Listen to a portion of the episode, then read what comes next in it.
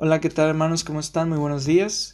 Mi nombre es José Luis Marroquín y, el día de hoy quiero compartirles un mensaje que Dios está hablando en los últimos días conmigo. Quiero que me acompañen al libro de Primera de Crónicas, capítulo 21, y vamos a leer del versículo 1 en adelante. Este, vamos a saltar varios versículos para que me acompañen ahí en la lectura. Dice en el versículo 1, Pero Satanás se levantó contra Israel e incitó a David a que hiciese censo de Israel. Luego nos brincamos del versículo 7 al 12.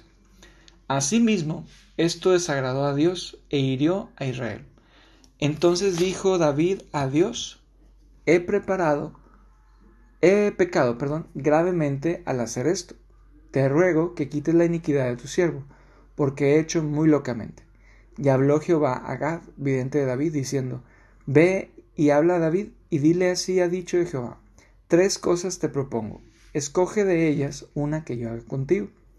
Y viniendo Gad a David le dijo, así ha dicho Jehová, escoge para ti o tres años de hambre, o por tres meses ser derrotado delante de tus enemigos con la espada de tus adversarios, o por tres días la espada de Jehová, esto es, la peste en la tierra, y aquel y que el ángel de Jehová haga destrucción en todos los términos de Israel.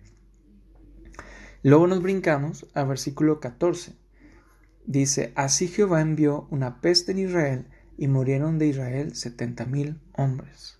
Después vamos a leer del 17 al 19.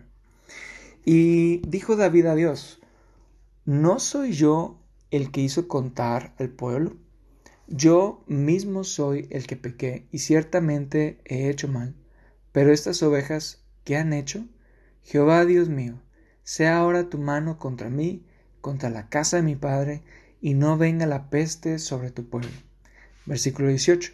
Y el ángel de Jehová ordenó a Gad que dijese a David que subiese y construyese un altar a Jehová en la era de Ornán Jeuseo. Versículo 19.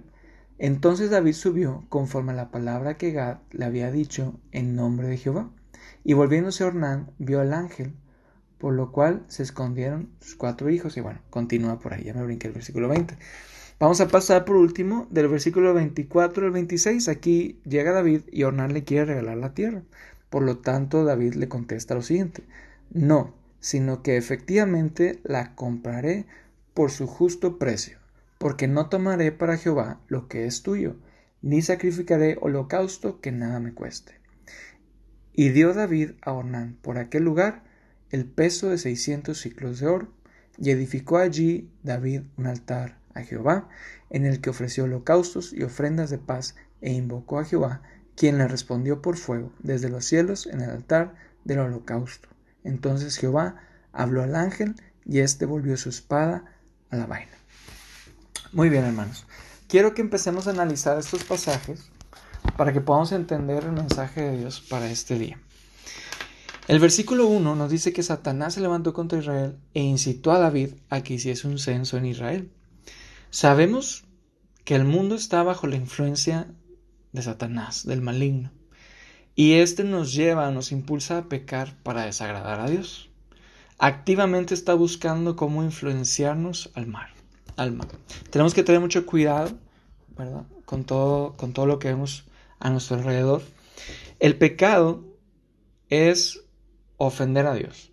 El pecado es cometer una infracción pues rompemos la ley que Dios ha establecido.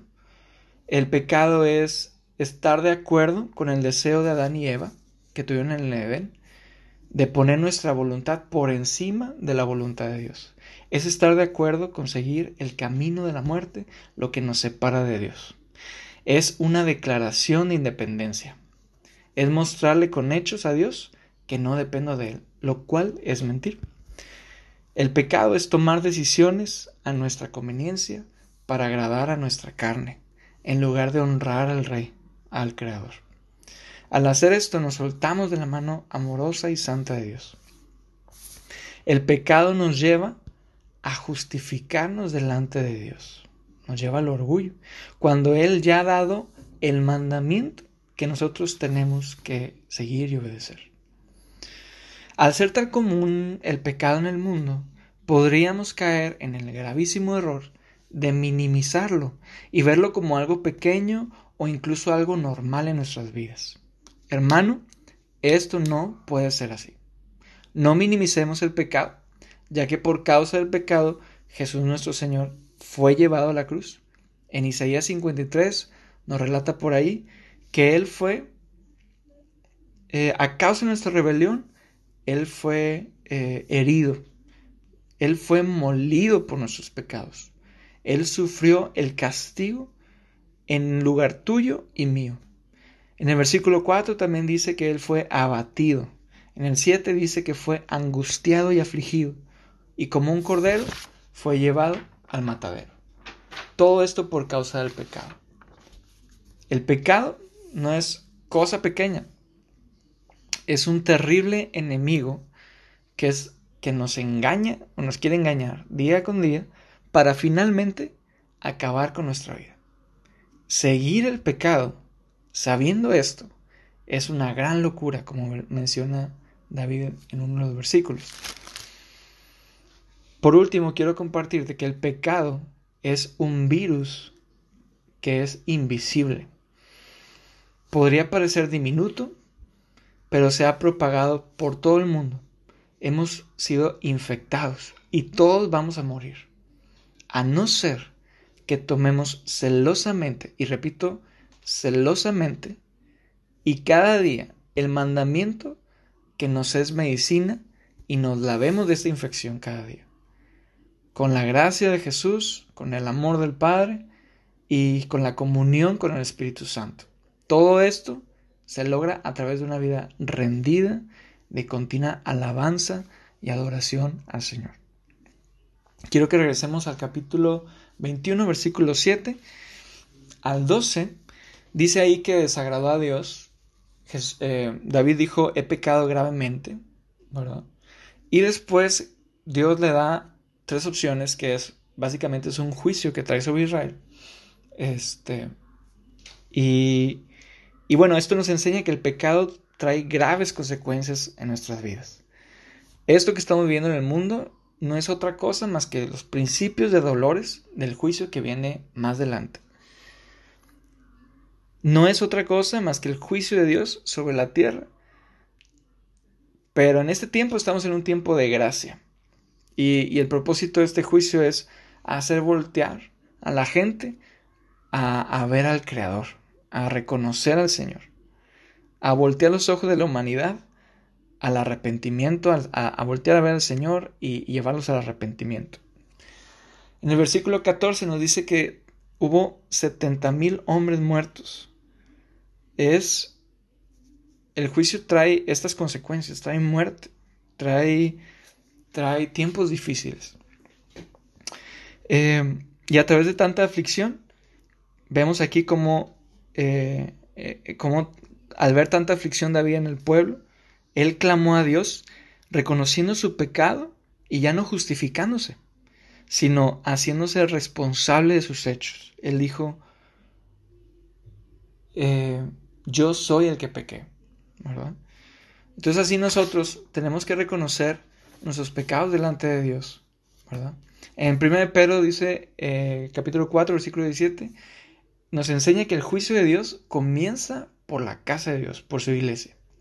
Y sabiendo esto, hermanos, quiero animarles a que seamos sabios y velemos en oración.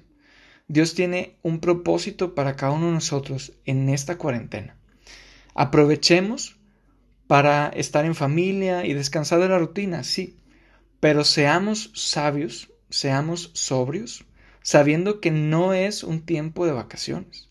El Señor nos está llevando como nunca antes, como dice Mateo 6:6, ¿verdad? Entra en tu cuarto, cierra la puerta y será un tiempo quizá de aislamiento social, pero para Dios, para nosotros, la iglesia, con Dios, es un tiempo para apartarnos a buscar su presencia. Es una invitación clara a toda la iglesia a buscar su presencia. Es un tiempo para ser renovados en el espíritu como hemos estado orando. Luego en el versículo 18 dice que el Señor ordenó al ángel de Jehová que le dijese a David que subiese y construyese un altar. Hermanos, este es un tiempo para que subamos a la presencia de Dios a través de la oración, de la lectura, de la alabanza y construyamos un altar permanente en nuestros hogares de alabanza a Dios. Por último, en el versículo 24 al 26 nos enseña que lo que sacrifiquemos a Dios sea algo que realmente nos cueste, que podamos honrar a Dios muriendo nuestra carne y reconociendo su grandeza y su fidelidad, pasando tiempo con Él. Ahorita estamos en un tiempo de ayuno de 40 días y yo te invito a reflexionar qué es lo que estamos sacrificando a Dios en este tiempo. Finalmente, podemos ver la gran conclusión y la esperanza que Dios trae a nuestras vidas. Que Dios respondió con fuego desde los cielos y luego paró la mortandad. Así también nosotros. El deseo de Dios es que salgamos encendidos, hermanos, a un mundo infectado de pecado para llevar la vida, la fe, la esperanza.